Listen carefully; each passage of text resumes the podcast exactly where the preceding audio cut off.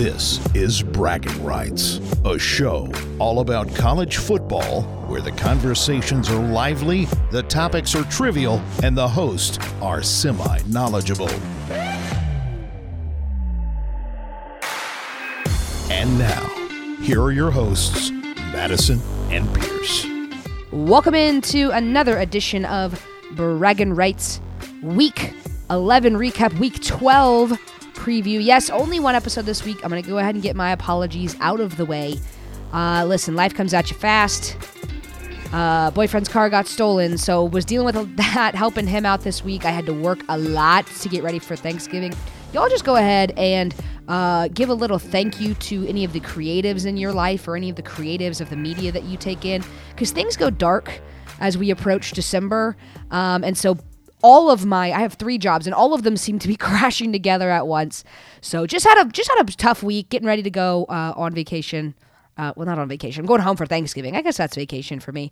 Um, so it's just been a tough week. But Pierce and I were still able to string together a mega recap preview episode for you. So apologies there, but we're still getting it done. We don't want to leave y'all hanging. Um, all right we don't have all the niceties and stuff. We had to do a solo recording. Pierce recorded his a few days ago. We're just going to jump right in, know how are you, and things of that nature. So without further ado, it's time to talk the good, the bad, and the ugly of week 11. And I'll let Pierce kick it off. Pierce, what's your good of the week? My good of the week is the TCU defense and defensive coordinator Joe Gillespie. Uh, Sonny Dykes hired him out of Tulsa. His defense is at Tulsa. He churned out some very good players um, and had some very good defenses. And most importantly, the teams that played him throughout his tenure there hated to go up against him. And boy, his uh, his coaching and and his expertise is showing at TCU as they hold Texas to just 10 points, hold them without a touchdown, um, and really wreaked havoc all night. I mean, this was a, a game that everybody thought was going to be high scoring, and TCU, both defenses for that matter, but TCU's in particular, absolutely shut down the best running back in college football in Bijan Robinson, holding him to 29 rushing yards on the day, also holding Texas to only 199 yards total. Um, so a tough day for Quinn Ewers as well. Also tallied a, a couple sacks and got a turnover in there.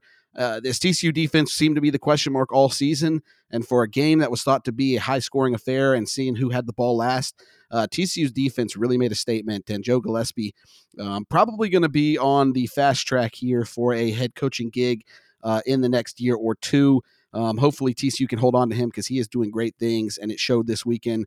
Got to give kudos to the Horned Frogs for a great defensive effort in Week 11. What a good good of the week! That was definitely on my list as well. Pierce scooped me on the recording. I'll let him have it since it is his alma mater. Um, and maybe a little bit of a bad uh, my take about uh, Quinn Ewers and Sarkisian and stuff. Not not great. So um, should have gone with my normal gut, which was to go TCU, but I just talked out of it as we remember last week by Pierce. Uh, my good of the week is going to be the Vanderbilt Commodores. Pierce is going to hit on it in a second with his ugly, the other side of things. And now, listen, all transparency, I didn't watch this game, um, but it's awesome to see Vanderbilt get it done, get their first win uh, in SEC play in, I don't even remember, 26 games. Uh, that's awesome for them. They still have, I mean, they have a chance to be bowl eligible. I don't think it's going to happen. They've got, um, who do they got? They got Florida and Tennessee to end the season. So probably not going to happen. But here's the thing. I- have quoted this before. Bobby Bowden was famous for saying, first you lose small, then you lose, um, or sorry, you lose large, then you lose small, then you win small, then you win big. And this is definitely a big win for them. Kentucky absolutely uh, down in the dumps based on what everybody was thinking was going to happen for them this season. But you love to see it from Clark Lea and company um, there in Nashville. Um, and again, like I said, I didn't watch this one, so I don't know exactly what happened, but just a win's a win's a win. It looks like defensively they put on quite a performance. Will Levis, we'll see. He's still got hella draft stock because of his, uh, you know, size and ability. But Lord of mercy, that that kid, I'm, I'm going to be interested to see what happens with him because he certainly is not translating, at least on the college football field. So we'll see what he does in the pros because he'll get drafted, but I just don't know where he can do no wrong in Mel Kiper's eyes. But that's my good of the week. The Vanderbilt Commodores anchor down. Go Commodores. My bad of the week is the NC State Wolfpack. I mean, listen, folks, this is I kind of feel dirty doing this. Obviously, their starting quarterback O'Leary or Devin Leary um, got hurt a few weeks back and is out for the rest of the season. They're now on their third string true freshman MJ Morris, who was a pretty highly profiled recruit out of uh, the state of Georgia. He came in, and obviously, it, you know, there's going to be some growing pain. So again, feel a little bit dirty doing this, but man, you know, when you're going up against a two and seven Boston College a team who has looked inept all season. Probably one of my worst previews or predictions to start the season. I thought they were going to be a sneaky, uh, good team in the ACC. Boy, was I wrong. Uh, and to get beat, I know it was a last second play. I know you're going to have ups and downs um, with a freshman quarterback. He's going to take his lumps. But boy, going down to a BC team at home at night. Um, when when you really had a chance to have a pretty successful season considering some of the injuries um, and some of the mishaps that you had to give up a touchdown in the final you know 20 seconds of the game to an awful Boston College team who I counted as down and out is, is deserves to be on this list. It hurts the ACC, which is even worse uh, for outside contenders such as Clemson and North Carolina, who have a, a, a, wishful thinking, are trying and hoping to maybe backdoor into this playoff spot. Uh, really hurts the ACC's resume um, and and a tough loss for the NC State Wolfpack. My bad of the week is going to be the Oregon Ducks. Now, listen.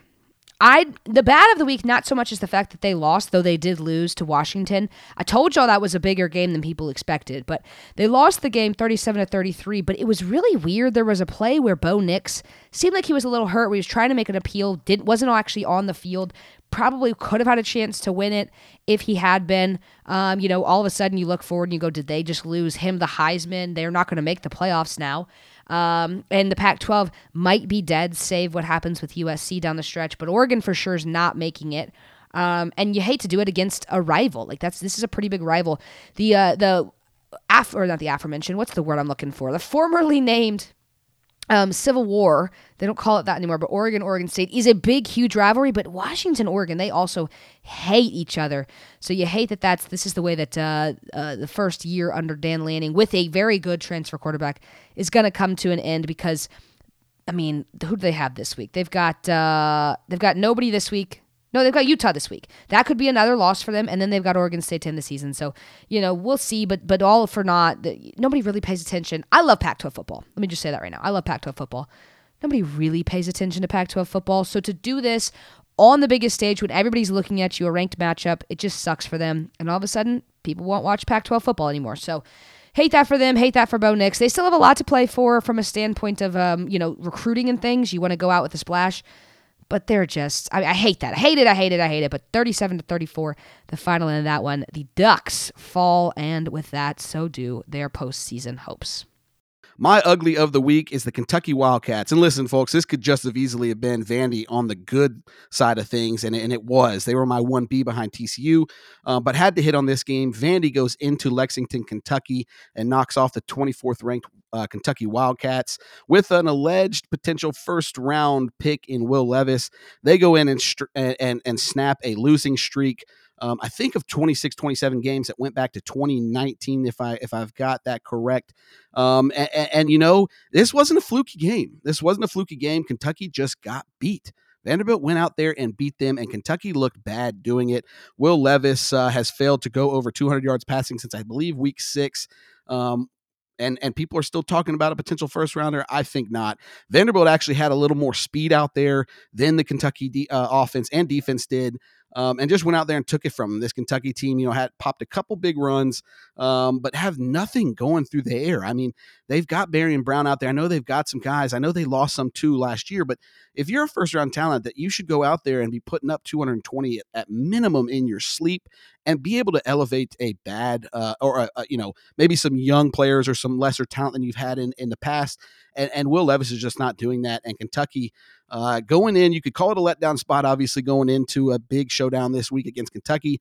I think not. You should never overlook an SEC team and a, and a hungry one at that in a Vanderbilt team who's playing better ball this year, looks to have some speed on uh, at some skill positions, and and and is much improved. Excited about the, their prospects going into the next couple years. But man, where does Kentucky go from this? If if if you can't throw for over 109 yards on the day against a Vanderbilt defense who has given up a lot of yards and a lot of points to many teams this season, boy, it's it's it's a downright ugly performance if you ask me.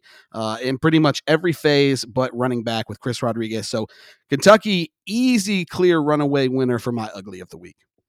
My ugly of the week is everyone not named Tennessee, uh, or namely anybody who doesn't want to potentially see a rematch of a regular season game. Because, like I said with my bad, Oregon probably is done. UCLA lost, they're done. USC has a chance, but even then, they're going to need some help. Um, you've got Michigan and Ohio State right now sitting at two and three, but one of them is going to has to lose here in Thanksgiving. Uh, so it's going to come down to what the committee wants to do. Obviously, Tennessee is sitting there just poised to move up into the top four with anything that happens in conference championship week. They get to not only lose, or they get to uh, sit down that week, not have to actually play anybody. They get an extra week of rest. They're probably going to be, I would imagine, likely the three seed uh, heading into the playoffs. We'll see what the fourth seed does. It'd be hard to put them above TCU if TCU does win out, but like I said, Michigan and Ohio State, one of them is going to lose, so it comes down to a resume thing. Tennessee's got the better resume. So it's a good on them, but it's an ugly on everybody else, namely me, because I'll be honest, I know we have some Tennessee pan- fans that listen to this. I was as nervous for that game as I've been for any game for a while as a Georgia fan, and I don't want to have to play them again. I don't. Um, I don't believe that they, you know, necessarily if it's a neutral site they get us type situation. But I hate losing home field advantage. Um, so that's that's my ugly of the week. Mainly, I guess it's a personal one because I don't want to have to see Tennessee again. I was really hoping that Oregon would win out and maybe have uh, we'd play them again, which I wouldn't really want to play again either because they're playing better. Um, but I think that Hendon Hooker and company would be able to right some of their wrongs. And it scares me. It scares me. But I, I do think the committee won't put them at four because they'll want to mitigate. And this is assuming that Georgia wins out and wins the SEC championship. If LSU wins the SEC championship, there you go. There's a chance there. If LSU wins the SEC championship, they're for sure in. Winner of Ohio State, Michigan, they're going to win the Big Ten. They're for sure in. TCU, let's say they went out, they're for sure in. Then you're looking and you go, okay, do you put a Georgia in? Do you put a one loss uh, Georgia? Do you put a one loss uh, Michigan or Ohio State? And then you could potentially have Tennessee sitting at home watching a team that they absolutely blew out in the um, playoffs, which would be funny, funny, funny. But I don't think that's going to happen. I think Georgia's going to take care of business. And then, like I said, I think that Tennessee has got a real shot at making the playoffs. So really ugly for the rest of the country. Good on Tennessee. Y'all got a lot to lot to hope for, but you got to handle business down the stretch yourselves. That's my ugly of the week. Everyone not named Tennessee. That does it for our good, bad, and ugly. Pierce, braggers of the week. Braggers of the week, week 11. And this is funny because this is definitely my smallest card of the week last time, I, or of the year. Last time I said that, I uh, got some snickers and some jeers from my co host. Um, because I did have a pretty large card that day. Um, this one's short. There were a lot of good performances, but these stood out of week in week 11. EJ Warner, Kurt Warner's son, QB at Temple this kid's been get, been warming up for a while now, and and it seems like he's catching fire. I like what Temple has in him. He could potentially be maybe a transfer that goes to a bigger school. Who knows? Uh, 42 of 59 passing for 486 yards, just unbelievable numbers, and three TDs, zero interceptions, which you always like to see. They do come up short against Houston, but Houston is a better ball club, a more talented ball club, and and EJ Warner kept them in it. So uh, kudos to uh, Little Warner up in Philadelphia. Drake Maye, I say his name virtually every week. QB UNC as they get the big win against Wake Forest, 31 of 49 for 448 yards, three TDs, and zero interceptions. Also tallied 19 rushes for 71 yards and one touchdown as Drake Maye continues to put up ridiculous video game type numbers, and I personally think is the clear front runner for the Heisman. I know he won't probably win it because of some biases, but that is my Heisman winner as of today. Michael Penix Jr., QB Washington, he's been on this list a couple times. They go into Eugene, Oregon, and get a major upset. I believe the first time they've beaten Oregon in in over a decade, uh, and he impresses doing it. Twenty six of thirty five for four hundred eight yards and two TDs. Did tally one interception, but that's okay when you're in these high profile matchups. One is not necessarily going to ruin your day. Bert Emanuel Jr., QB Central Michigan. That's a funny name there. Not have not mentioned him all season. Also a funny stat line for a quarterback. As they as the backup, Bert Emanuel comes in and they get the dub against Buffalo. He goes 24 carries for 293 and three touchdowns. And yes, You heard that right. He is a quarterback. He only tallied 20 yards on, I believe, one throw or one completion out of three throws. Um, simply a running quarterback coming in there uh, and to try to muck it up on the ground. And they sure did that as he leads them to victory. Uh, just a ridiculous stat line. Maybe Justin Fields Jr. Uh, in, in Michigan up there in central Michigan. Who knows? Eric Gray, this is a true running back. Oklahoma, they do go down to West Virginia and lose, unfortunately, but he has a great day 25 carries for 211 yards and two TDs. Josh Downs, Drake Maye's got to throw to somebody. Josh Downs has been on this list a couple times, wide receiver from UNC. Um, 11 catches for 154 yards and three TDs. And last but not least, TCU defense that I've already hit on held Texas to 199 yards. Bijan Robinson to 29 yards rushing, his lowest total of, I believe, his career, if not uh, just this year. Two sacks and one interception on the day. Also held Texas score scoreless and a half for the first time since the 90s. Those are my braggers of Week 11. All right, that does it for our week 11 abbreviated recap. Time to go into our week 12 preview. This one might feel a little funky because we're not recording at the same time, but I'll give you the lowdown like I do, make my pick, then let Pierce give his analysis. Might be some repeat information as a result because, uh, you know, it's hard when you're not actually looking at the person and going over things. But the first one we are going to talk about is actually not the one that I had pulled up on accident. All right, USC, the number seven USC Trojans, and the number 16 UCLA Bruins. That game is at 8 p.m. Eastern on Fox. Listen, we're not going in chronological order this week. We're just doing the damn thing. USC favorites on the road, one and a half points. Granted, not like they have to go very far, obviously. Pierce is going to hit on that with the uh, weird thing they do with the Rose Bowl and covering up seats. I don't know.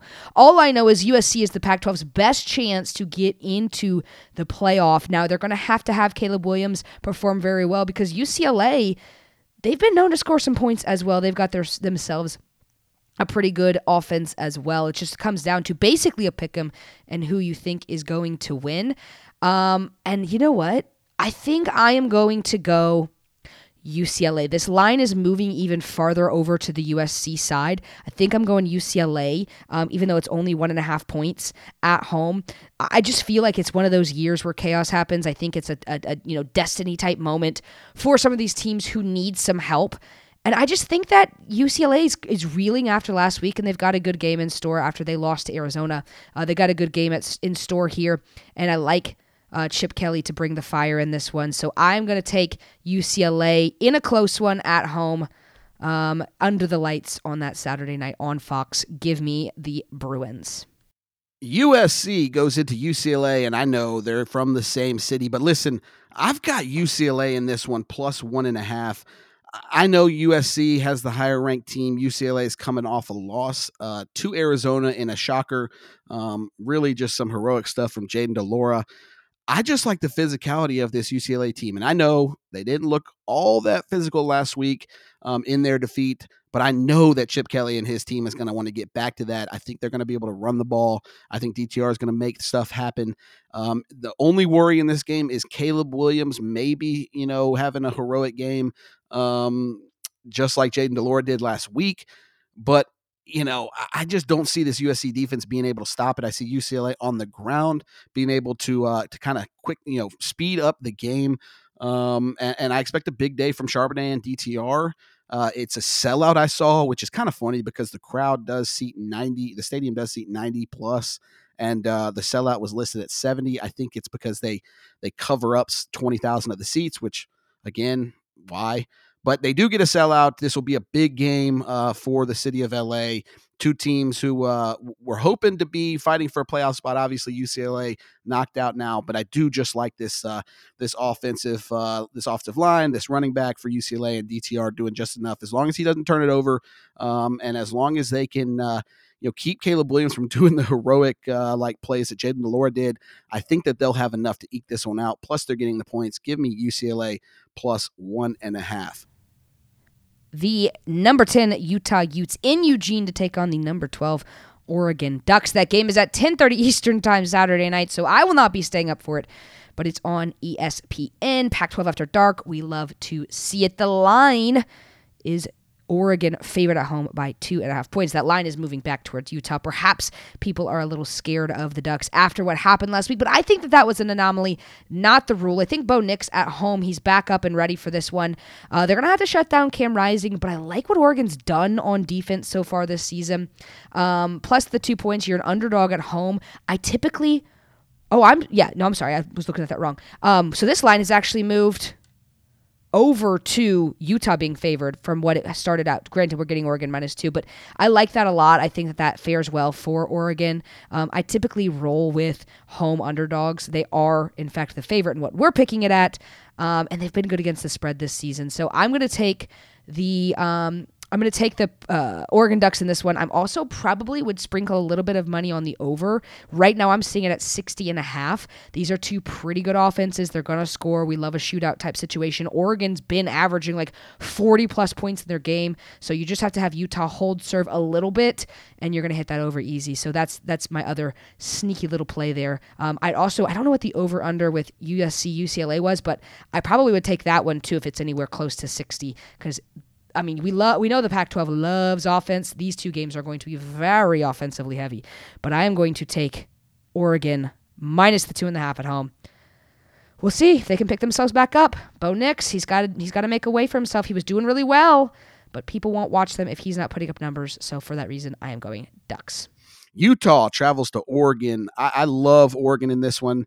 Um, listen, I know Oregon went down or went down last week to Washington. Washington had a ridiculously good performance in Eugene. I look at Utah's two losses on the season. They were to Florida and they were to uh who was the other one? Florida and UCLA, excuse me. Um two very good running quarterbacks. They like to play man on man on the outside and press coverage. And what happens there is the backs get turned to these quarterbacks and these quarterbacks are just able to take off and get their 10 12 20 yards rather easily. Or in the case of anthony richardson you know turn it into 70 and a touchdown. If bo nix is back i think they take advantage of that. There's also utah offense who isn't that great at passing the ball. They like to be physical uh, and try to beat you up on the lines of scrimmage what oregon does well on defense is they do have a good rushing defense where they're susceptible is on the back end. You saw Georgia take advantage of that. Washington was able to take advantage of that. I think Utah's going to have to try to do that. I don't think they're going to be able to. Um, I, I, do worry if this if, if Bo Nix is not playing, and, and, I don't know the status of his injury as of now, which is Wednesday at uh, six twenty p.m. Central Time. You, you know, if he doesn't play, then then then I get a little bit nervous. But Oregon is uh, a, slight favorite, minus two and a half. This is one where I see them winning by seven to 10, maybe even higher if Bo Nix is in there. Um, so be on the lookout for that. But I've got Oregon minus two and a half to rebound, just like UCLA, and beat the Utah Utes. Number two, Ohio State in College Park. I think it's College Park. I visited there. I think it's College Park, Maryland, to take on the Terrapins. That game is at 3:30 Eastern Time on ABC. Ohio State, of course, what's at stake for them? They are undefeated. They have a number 2 spot in the playoffs right now. They're going to need to stay undefeated when they host Michigan in order to potentially have a loss and still make the playoffs. This is a team that could potentially at least give them a little bit more than they uh, can bargain for if uh, Taulia Tagovailoa plays. If Taulia Tagovailoa doesn't play, I mean, Maryland sucks. I am going to just be honest with you. Now, they haven't won seven games in a season, I think, in a decade. So they're going to be hungry. That being said, uh, no one's giving Maryland a shot. They're not going to win this game. It's whether or not they can hold close to Ohio State. They, of course, being 27 and a half point dogs at home. Um, I think I mistyped this to Pierce, so we'll see if he if he got it right because I think I put that Maryland was minus 27 and a half. But uh, no, they are in fact getting 27 and a half points um, in this one. CJ Stroud and company, we know that they have the potential, right? They have the potential to be very good on offense. They've not always shown that. Um, and so it'll be interesting to see what kind of CJ Stroud and company we get. Uh, defensively, I would expect them to be able to, uh, you know, at least stop Maryland enough to to make the gap very large. I think though I just don't know if I trust Ohio State this season to cover point spreads like they should, right? Like I think they're a very good team. I don't know if they're elite necessarily. Um, so for that reason, I am going to take Maryland plus the 27 and a half points. It's just too many. It's too many. It's at home. It's going to be cold. Um, and I think that they're going to be able to be a little bit hyped. Uh, anytime you are going to play a team that has uh, national championship type hopes and hype, especially some Heisman hype, you're going to give them your best. I think they give Ohio State their best. I'm going to take the Terrapins in this one against my better judgment because I wouldn't be surprised if it's a blowout, but I'm going to take the Terps. Ohio State going to Maryland this week in a kind of a tricky game. Obviously, one where they they uh, you know might be looking ahead to Michigan next week. They come to uh, Columbus and the shoe in what will be an unbelievably big game. I mean, this has been in the Big Ten. I mean, this is what we've been looking forward to all season. So, can Ohio State tune that out, have a big game, and and, and you know cover this spread of Maryland? There's no reason for me not to say yes. Uh, I do worry a little bit about the look ahead spot, but I do think they go in. Maryland has fallen off a bit here. You know, they started out the season and looked like they could be a a team that that that has an upset or two, and maybe you know ruin some some teams' chances in the Big Ten. They've slid off a little bit here down the stretch. Um, I, I see Ohio State going in there. Obviously, if this game was over 28 and a half, I'd be a little bit more worried. But 27 and a half, they can win by four touchdowns and get this cover. I do say it a little bit nervously just because uh, Ohio State has been susceptible some, to some bad games this year or some look ahead spots. Uh, but this one is not one of them. I think they go in and easily defeat the Maryland Terrapins. Uh, so I got Ohio State minus a 27 and a half. Number one, George Bulldogs in Lexington to take on the Kentucky Wildcats. The game is at 3:30 Eastern Time on CBS. I will be at this game. It is a high of 38 at kick time, I am going to freeze my little butt off. Um, so be thinking about me there. I don't think they make enough hand warmers for what I'm going to require on Saturday. Um, but the point spread that we'll be picking it at is Kentucky plus 22 and a half. I'm going to take Kentucky in this one, and I'll tell you why. I think Georgia wins. I think it's handily. But I know that I've watched enough Georgia Kentucky games to know this is the two uh, offenses that like to run the ball. They're gonna. It's gonna be. It could be one of the fastest games you've ever seen uh, from a standpoint of you know obviously the clock keeps running. Um, I don't expect either of these teams to air it out too much, uh, particularly on the Georgia side. Um, I think it's going to be a little bit of just get in, win the damn game, get back on the bus, get to a fire, and warm up. I don't see this being an offensive firepower show for the dogs. Um, and I don't think that Kentucky's got what it takes to potentially win this one to turn it into a firepower. The over unders at 40 and a half. I mean, in order for Georgia to cover it, have to go over, and I wouldn't touch that with a 10 foot pole. So I am going to take the Wildcats in this one uh, to cover. Georgia to win, obviously. I think it's more of like a 10 to 14 point game. I'm not going to lie. I think it's going to be um, very quick, very run heavy, and very low scoring. Still going to uh, think the dogs win, but Kentucky plus 22 and a half at home. Georgia traveling to Lexington, Kentucky this week in another tr- tricky spot. However, this isn't really a look ahead spot, obviously, with rivalry rivalry week. Golly, I do that all the freaking times. It gets in my head. I start thinking about it, and I don't know why. Georgia going to Kentucky. Listen, this ain't a look ahead spot. Georgia Tech is going to prove no challenge next week, in my opinion, in Athens. Um, this is the last big test for the SEC championship game. I think Georgia, you've seen they've turned a corner and really flipped the switch. Um, not overlooking anybody like they did against Kent State, Kent State and Missouri. Um, those were their two really uh, those those were the two chances on the season uh, for a slip up and an upset. I don't see it happening here. I know Kentucky will probably come out and play pretty hard. They're going to be uh, really really pissed off after last week losing to Vanderbilt. Um, but I think losing to Vanderbilt, it's not going to be too big of a rebound spot for them. I think they're going to have their tails between their legs. I'm not worried about Will Levis. I don't see him throwing for more than 150 yards. I see Georgia being able to make some, you know, get some pressures on him. Uh, uh, they should be able to bottle up the run to a certain extent with Chris Rodriguez. You know, keep him under 110 yards, hopefully. Uh, and and I think they'll be able to move the ball on this Kentucky defense. Um, they're certainly going to try and stop the run. It is a higher spread than I would like, but that's just what you're going to get with Georgia being ranked number one and, and showing what they they can do the last few weeks. So give me Georgia minus the 22 and a half going into Lexington. I think this is a 24-28 type of game.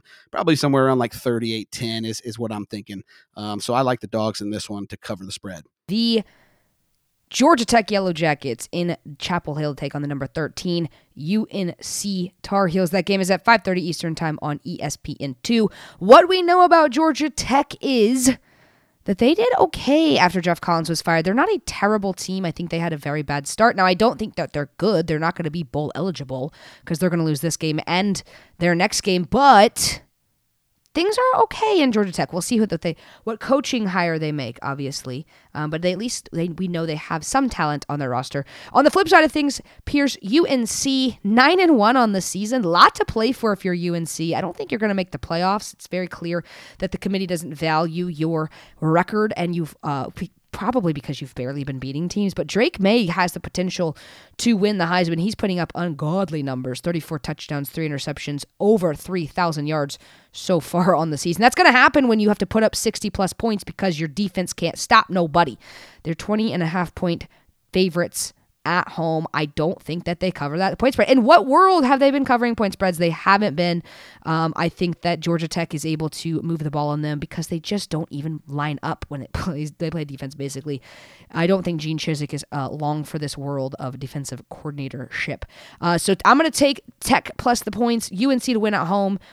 Drake Maye to score a shit ton of points, but uh, I think they're not able to cover a 20 and a half point spread because their defense sucks. So I'm taking the Jackets. UNC hosts Georgia Tech, UNC minus 20 and a half in this one. Interesting game here. Obviously, UNC defensively is is suspect. They they they give up they give up yards and they give up points. I'm not sure coming off that that loss to Miami, a, a chance for Georgia Tech to take advantage of a bad situation going on uh, down in Coral Gables really just struggled to put up many points. Uh, I think only got to 14. I don't see them being able to go on the road and keep this one all that close because I do see UNC getting pretty much naming their number here. Um, UNC has has you know everything to play for still. They're they're trying to get to the ACC championship game, and uh, an upset over Clemson might be able to get them into talking you know into the conversation for that final playoff spot. While an outside shot, I do think that UNC is going to try to put up points and maybe force the issue a little bit with Drake Maye, um, as they may just be playing for Drake Maye for Heisman now, which again, I think he's the front runner or should be the front runner. He's probably not in the media, or probably not uh, in, in a lot of people's eyes because you just haven't seen much of him this year. But man, if you put up a blind, uh, you know, if you put up a blind statistics page um, with nobody's names, but all the statistics of the five or six Heisman contenders, man, Drake Maye's is is uncomparable to anybody. He is he is head and shoulders above everybody statistically. I think they're going to give him a lot of uh, of opportunities to put up ridiculous numbers again this week. I'm sure I'll be calling him out on braggers next week. So I like UNC minus 20 and a half. I have been taking some big numbers the last couple uh, games we've picked, but this one I feel probably the most confident about uh, UNC at home minus 20 and a half against Georgia Tech. If they can just keep Georgia Tech under 20 points, then they cover this with these. So give me the Tar Heels minus 20 and a half. The Illinois Fighting Illini in the big house take on the number three Michigan Wolverines. That game is at noon Eastern time on ABC. Michigan looking to stay perfect as they look ahead potentially to that rivalry matchup with Ohio State next week. Illinois had a very good October and have had a very lackluster November so far on the season. Um, you know, hey, listen, October is real, but the minute that they hit November, boom, skid, skid, losses to Michigan State and Purdue, both at home as well. Not good looks for them. Michigan is going to be favored at home by 17 and a half points they're going to win. Let's be honest here. In fact, I'm not even going to let Illinois even be in the conversation for covering this. Now, Pierce did hit on a good point with the Ohio State pick earlier on in the podcast. This is potential look ahead spots for both of these teams. I think it's more of a look ahead spot for Ohio State having to travel to Maryland than Michigan getting Illinois coming into their stadium. Um, I just don't see Illinois hanging with Michigan. I, in fact, think Michigan is more talented than Ohio State. They just don't have that dude or the big name, if you will, there. Um, at quarterback, but Blake Corum is very talented there in the backfield, um, and I think that they're going to be able to hang half a hundred on Illinois if they so choose. Don't think they will. I think it's going to be one of those get in there, get the dub, cover, and for my sake, please, and then get out of there um, and start preparing for Ohio State. But this is absolutely um, a cakewalk for them, and I don't think it's a potential trap spot because of the fact that it's at home. Potentially, I think that that's the big thing is it's harder to look ahead at home than it is when you're on the road. So I'm taking Michigan minus the points, even though I didn't have the uh, same uh, niceties for Ohio State. I think that that could potentially be a look ahead spot. But uh, I think Michigan handles it, handles it well, and gets ready for that big matchup that I am chomping at the bit to see between Ohio State and Michigan. Illinois at Michigan in a very interesting game. And listen, I, Illinois has really, uh, you know, they've kind of hit a stumbling block here. And the last two weeks, obviously going down to uh, to Purdue this past week, also losing to I'm drawing a blank the week before. You know, this was a team that had a chance. Maybe they were going to be a, a, a good. They were going to give Michigan or Ohio State a good fight in the Big Ten championship. Not sure I see that anymore. This team, I think some, I think they've been found out. You know, I know they've kind of shot themselves in the foot um, two weeks ago, not being able to to to capitalize on good drives, turning the ball over, uh, you know, inside the 20 of the other opponent's, uh, you know, field. I kind of like Illinois to go in there and muck this one up. Listen, I'm not sold on JJ McCarthy uh, as a quarterback doesn't really pre- push the ball downfield all that much. Um, this is a smash mouth team. This does this team does play physical, but I think that kind of plays into the hands of this Illinois team. I do worry about Illinois being able to put up enough points to stay with Michigan, uh, but this is I, I think if there's going to be a look ahead spot. It's going to be from Michigan more so than Ohio State this week. Um, you know, 17 and a half points is a lot, especially getting that hook.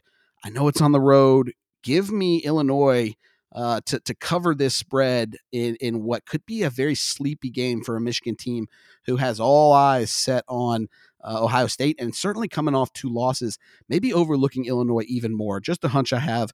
Um, so give me the Illinois Fighting Illini to uh, to go in there and surprise some folks and cover this spread the number 14 Ole Miss Rebels in Fayetteville to take on the Hogs of Arkansas. That game is at 7:30 Eastern Time on the SEC Network. Arkansas fighting for bowl eligibility, sitting at 5 and 5 so far on the season. They're going to need to either win this one or Mizzou to end the season to get to that bowl eligibility spot. Ole Miss is not going to make the playoffs, but they are fighting for better bowl uh, uh, what is the word? Like placement, I guess, right? Better bowl positioning. They're trying to forego some of those nastier bowls in places like Shreveport, Louisiana. Um, Arkansas at home picking up two and a half points. I like the Hogs in this one. Now, don't get me wrong. Like, I think that this is the perfect spot for Lane Kiffin to go in and just absolutely, um, you know, uh, blister his colleagues on or, or opponents. I guess I, they're not colleagues. He doesn't work with them, but uh, he loves to embarrass teams. I'll put it that way. But they haven't been doing that really so far in the season. They're four, five, and one against the spread. Now we know offensively they've got great firepower, and Arkansas doesn't necessarily have everything they can to stop people defensively, but it is at home. They are, um, you know, Arkansas is a very passionate fan base, and they're going to be a little bit uh, embarrassed after losing their past two games, Liberty and LSU, especially since the LSU game was so damn close and could have been a W. I think that this one is a spot Arkansas wins outright. KJ Jefferson, uh, if he's back and fully healthy, which I believe he is. Um, so I'm going to take them I think Jackson Dart uh, has some inefficiencies there, um, and I just think that uh, I think that the desperation mode for Arkansas probably sets in for the we want to make a damn bowl. And Mizzou, not like they're a team necessarily that's a big powerhouse, but they can they can scheme and, and get some things done. So I think it's a it's not a well, you know, if it doesn't happen this week, it happens next week. You know, you've got to win one of these games. I think they know that. So I like Arkansas plus the points. I like them outright this week. Give me the house.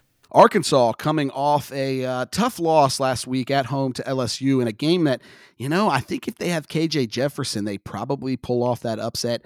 Uh, really stifled LSU on offense. LSU really, you know, they dared them to run and and and and they tried and they did, but you know it was kind of a bend but don't break. They they were opportunistic. They made a lot of sacks. They came after and pressured Jayden Daniels like crazy. I think they had seven sacks. Um, they are underdogs of uh, two and a half points to Ole Miss. Could this be a spot where Ole Miss, you know, you know, stumbles again after a tough loss, a heartbreaking loss to Alabama? They they were really looking forward to to rushing the field, storming the field there in Oxford. I don't see it I, unless KJ Jefferson's back to full health. I don't see it. Um, you know, this is a this is they they look better with the third string coming in, but I don't know if they're going to start him. I, I, you know, he was he was not the sharpest tool in the toolbox. I, I, think if KJ Jefferson is not back, I think this Ole Miss team will be able to run all over this Arkansas defense. And and on the back end, they certainly don't pose the challenge that Alabama secondary did. Um, and, and in particular, if they can keep Jackson Dart upright in this one. Arkansas does have a, an ability to get after the quarterback. If they can give Jackson Dart enough time and and you know the running game gets going, which I think their running game is is just as good, if not better, than LSU. I know I'll probably catch some flack for that, uh, but I do like their running backs better than LSU. LSU just has the mobile quarterback who is sneaky athletic um, and, and, probably the better offensive line. But man, I love the two-headed uh, back backfield that uh, Ole Miss has. I think they'll be able to establish that, run some play action off of it, have some wrinkle plays. Um, I like Ole Miss. I think they just have a little bit too much, um, and and getting having to cover the two and a half, it feels a lot better than a six or seven, which I would have thought this game would be at. So give me Ole Miss Rebels minus the two and a half to go into Fayetteville and uh, and get a big win in a rebound spot. The number five Tennessee Volunteers in South Carolina take on the Gamecocks. That game is at seven o'clock Eastern time on ESPN. Jalin Hyatt who is a South Carolina native and did not receive an offer from the Gamecocks, has basically promised that he's going to go out and do everything he can to just absolutely embarrass Shane Beamer and company. So, uh, that doesn't bode well for them. Um, they are going to be road favorites, 21 and a half points. South Carolina picking up 21 and a half points. That is a lot of points at home. That's the kind of thing that I would be very eager to roll with the ho- home team on but I just can't. I can't. Tennessee, what they now don't get me wrong, I don't love like and I understand his reasoning, um, Josh Heupel's reasoning for why he allowed his guys to go out, uh, the second team uh, offense to go out and score to just absolutely when they didn't need to to absolutely embarrass Mizzou. Um, I mean, I think a little bit might have been style points to be able to look and pad that resume and go, hey, look, we, look how we're not only winning, but we're blowing teams out. Um, but I get it. Well, he was like, well, they're on the goal line. What am I going to do? Tell him to not to not score. Um, so I get it. But you also did you need to be down on the goal line? Like you know, said like this is the I don't know. To me, it's like all gas, no brakes with him. Um, so I don't love things like that. But but then again, that's the the killer instinct that most of my coaches haven't had at the University of Georgia. So um, you know, whatever. But that being said, they blow teams out. They absolutely blow teams out. Uh, I don't think they even they look at the point spread and scoff. 21 and a half points. I think that they win this game by 40 if they want to. Spencer Rattler, not good. What the Gamecocks have, not good. Um, and, and I don't think that they can even be on the same field as Tennessee. Most teams can't. That's not an indictment on South Carolina. Most teams just can't be on the same field as Tennessee. Um, offensively, they the firepower they have is one of the better offenses we've ever seen. I'm not going to say 2019 LSU, obviously. I mean, mainly because look at what that has translated into for the NFL. I don't know if I see a shit ton of NFL um, I shouldn't have said the S word, but I don't know if I see as much NFL talent uh, translatable. Not that and the people could prove me wrong, um, but I don't know if I see that necessarily. I just think it's a very good scheme and a very good system quarterback for what they want to do. And he's 25 years old, so he's been around the block a time or two. For all those reasons, I'm going Hendon Hooker and the Tennessee Volunteers. Apparently they want to continue to put up style points. They want to continue to show the committee of both the playoffs and as well as the Heisman voters that hey, look at us, look at us. And I think that they win this game very handily by a crap ton of points. Tennessee all day. Uh, and and you know what? They're the better team. Why would you not roll with the better team? Maybe my favorite game of the week from a from a number standpoint. Tennessee goes on the road to South Carolina. Listen, this might be a spot where you're thinking South Carolina can can sneak up on Tennessee here, but no, no, no, no, no, no. Listen, the one th- my my e- the easiest picks of the entire season for me from a gambling perspective have been Tennessee. This is an offense, and I've seen it with TCU in years past. This is an offense that's not only humming, it's got some high level players, and they just don't struggle against inferior opponents. It just doesn't really happen. Um, you know, if, if you've got a, a really good defense, you might run up against an offense that does pretty well, but I feel like offenses when you run this type of offense, yeah, it might not be the best to go up against, you know, an elite elite defense, but when you're facing a team that you should beat, you cover these big spreads. They have to cover this big spread, and they have to do it in, in style, very much like last week, um, because they need it. They need it. They're, they're, they they look like they're in a good spot to get in the playoffs. Don't get me wrong, but you don't want to go out there and, and, struggle against a South Carolina team, albeit on the road, because then the committee can look at you and go, well, that might make us, you know, that may make us TCU might have a firmer grasp on this than than what we thought, and maybe a Michigan Ohio State game, if that is a close affair, maybe they put Michigan to four or, or Ohio State to four, whoever loses that game, and uh, to set up a potential rematch. Um, so Tennessee needs to go out and put up points here and put up a lot of points. I think they do that. Uh, you saw South Carolina against some of the better teams this year. I mean, heck, even Florida last week put up 38 and held South Carolina to, to I think under 10 points. Um, this is a spot where I think Tennessee goes in there and puts up 50 plus. Uh, South Carolina might get a couple points, um, but I, I, I, don't see them getting over 20 points here. So give me the Vols minus the 21 and a half. The Iowa Hawkeyes and the Minnesota Golden Gophers. That game is at 4 o'clock Eastern Time on Fox. Iowa on the road, picking up two and a half points. What we know about Iowa. My God, their offense. Now, it has gotten a little bit better as of late. They've been able to score um, at least some touchdowns, right? But like they're not capping past. They scored 33, but it was Northwestern, 24 Purdue, and 24 Wisconsin. Um, before that, they were really struggling to put up any type of points. So, it, has anything changed? I don't know. Maybe, have they gotten magically a lot better overnight? I don't know. Could it be that they were playing really bad competition? I'm gonna go with that one. I'm gonna go with that one. Minnesota, not necessarily the best team in the world, but what PJ Fleck has been able to do at a school that's not a is not a dominant power in football, never has been, and, and probably honestly never will be, um, is very uh, you know commendable.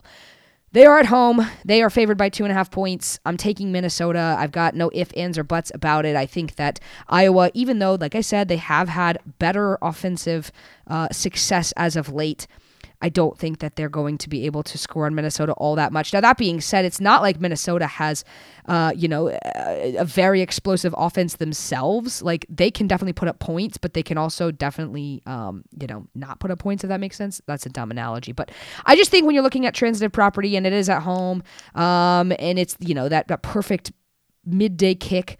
17 degrees. Um, I think that that bodes very well for the Golden Gophers. So I'm going to take them plus the or minus the two and a half at home. Probably won't watch a single snap of this game and won't feel any type of way about it. But uh, this this was a stinker week, a slate of games to pick. I'll put it that way, especially with some of the things that happened out west. Um, you know, kind of a cupcake week for a lot of teams as they head into rivalry week. Stinker set of games. That's why we're picking this one. But I would stay away with it. Stay away from it with a ten foot pole if I didn't have to pick it. Um, and and so yeah, don't actually put your money on this. That would be dumb.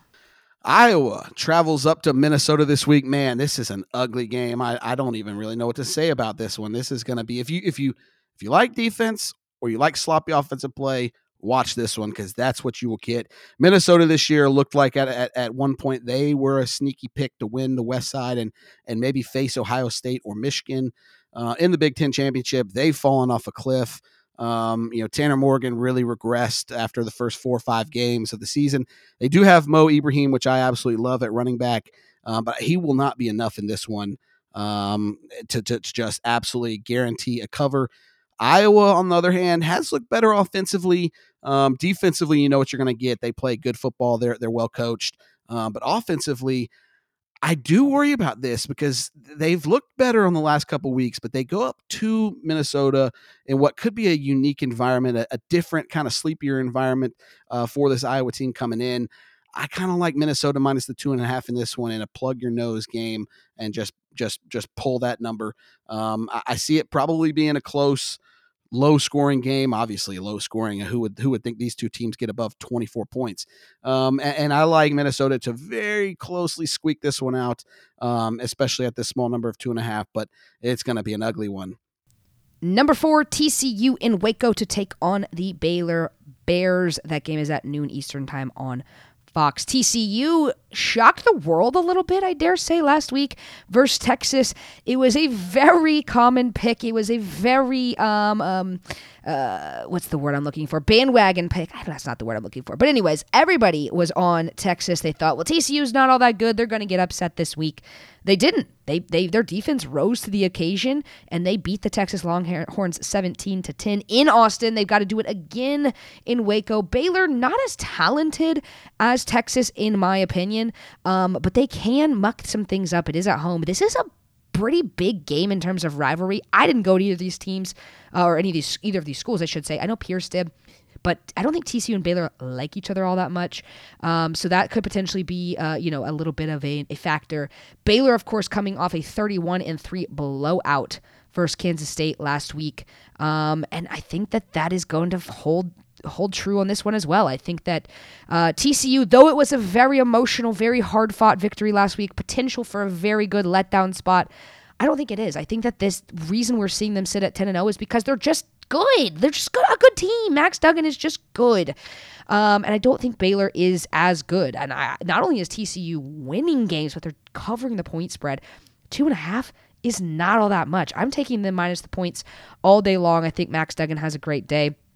Um, you know, and I think that they, at this point, I'm ready to just ride their coattails until the, the Big 12 championship, I should say. If you're Tennessee fans, you're hoping. If you're a UCL, USC fan, you're hoping. Honestly, if you're a Big Ten fan, you're hoping for a slip up here because that helps you when it comes time for playoff talk.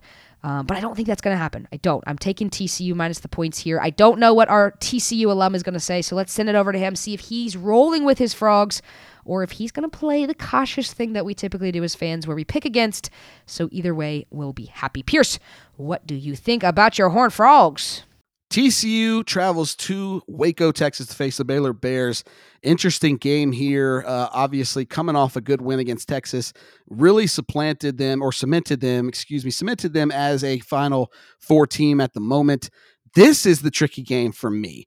I know I had Texas in my easy peasy last week. It was just a spot play. It felt right. Um, and, obviously, I've had a, ha- habit of going against TCU this year. I'm honestly doing it now out of superstition. Um, but this is a game where I do worry. Coming off a huge emotional win at Texas, as much as you want to say it, I know. I know Frog fans will probably say they hate Baylor more, but man, Texas is a nice one to beat and, and a big game. I know Texas doesn't treat it as such because TCU is is just not one of their rivals. They're not up to their uh, level, and they haven't you know played them head to head as often as uh, you know other teams that have been in the Big Twelve for for decades. Baylor and TCU has a lot of animosity. This is going to be a tough game. Baylor for uh, you know, some of their struggles this year, they're going to come out fired up. They know that they can end TCU season with a win here. They're at home. This one scares me a lot. I, I think TCU, they're going to need a big day from Kendre Miller. I, I, feel good about him having a solid uh, to good game. I think Dave Aranda is going to have something for TCU here. I think TCU can can pull off a win here, but man, I think it's going to be close. Baylor getting the two and a half. Like I said, they're they're going to be ready for this TCU team. If TCU is not prepared to go in there and absolutely, uh, if they're not clicking on all cylinders from the snap of the first play, I think Baylor can can sneak up on this team at home, small number. These two and a half lines, I always say, are the scariest ones. A, a road favorite uh, of less than three, of three or less. Give me Baylor plus two and a half. I just have a weird hunch here, but also I'm very superstitious about this Frogs team, and uh, I've gone against them pretty much all year, and I will continue to do so as long as they keep winning. So give me the Baylor Bears plus the two and a half. There you have it. There are our 10 picks for the week. Now is time for Pierce's easy peasy picks. This is where he's going to be putting his hard earned cash for the week. Um, listen, we might have already covered these games, but the reason we have him reiterate them is because he likes the plays all that much. Maybe he'll have a couple of new ones for us as well. If you are into the gambling thing, you're definitely going to want to listen to where he's putting his money because he thinks this is where it is the easy peasy money. Pierce, take it away. This week's easy peasy plays, uh, just a FYI, 21 and 11 on the season. Pretty good record. 2 and 1 again last week, getting wins Auburn over Texas A&M and Tennessee over Missouri. One loser was Texas minus six and a half at TCU. This week, uh, Going with the Florida Gators, minus 14 over Vandy. Vandy coming off a, a huge upset win over Kentucky. Listen, to catch flack for this from my people in Nashville.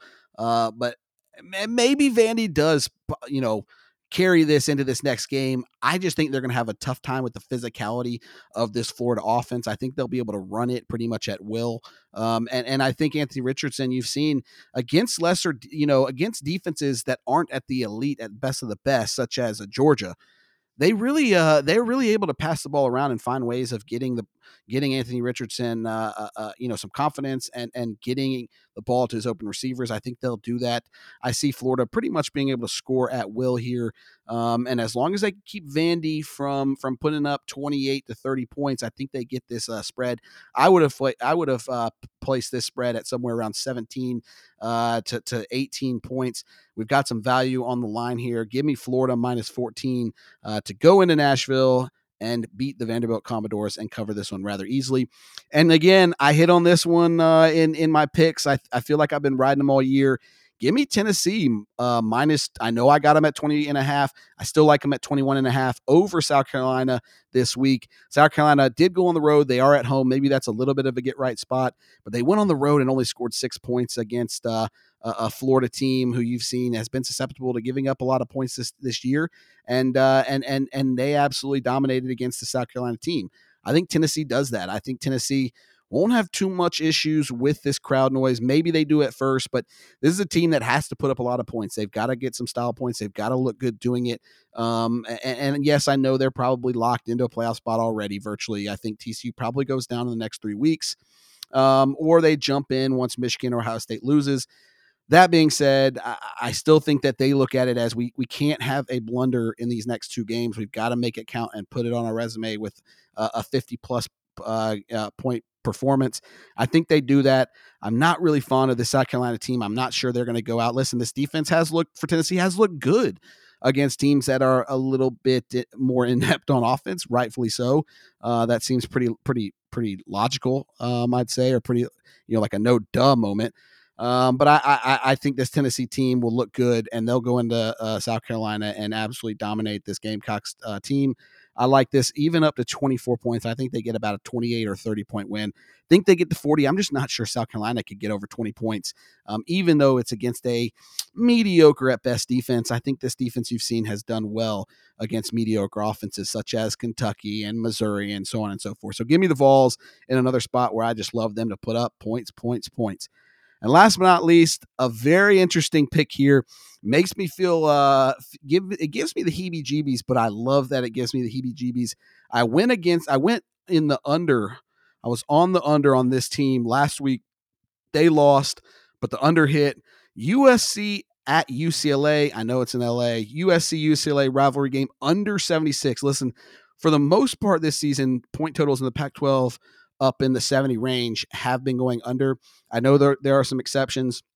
I, I just think I feel good about UCLA in this one. Eh, you know, as long as Caleb Williams doesn't just go, uh, you know, play hero ball here, I like UCLA to win this game. I think one of the ways they do that is by running the ball uh, over and over and over again, running DTR. Yes, he'll put up some pa- good passing statistics, uh, but I think they need to quick. They need to speed up this game uh, and limit the possessions that Caleb Williams has because he's one of the best players in college football. UCLA knows it. We all know it. Um, if you give him the ball too many times, he's going to make you pay more often than not. Uh, so I think they need to slow this game up. Um, or excuse me, speed this game up by running the football um, early and often, keeping the USC offense off the field. I think they'll do that to a certain extent as long as USC doesn't allow, you know, four plays, four rushes for you know, 68 yards all on the ground every possession. I think you UCLA will be able to keep this one a little lower scoring, uh, and I think this is more like in the si- mid 60s, high 60s. So we're getting some value there on the line. Uh, I-, I think this game goes under the point total of 76. Those are my easy pieces of the week. Hope you hopped on board at the very beginning. If not, hop on now. Uh, it's a good way to earn some money. There you have it. That is our week 11 recap. Week 12 preview. We'll be back next week with our normal two episodes. We'll be in the same spot. So maybe you'll get uh, some extra podcasts if you are lucky. Um, and yeah, that's going to do it here for us. Make sure that you are following us on social media at Braggin Pod across both Twitter and Instagram. But until next time, I'm Madison. I'm Pierce. Stay blessed, y'all.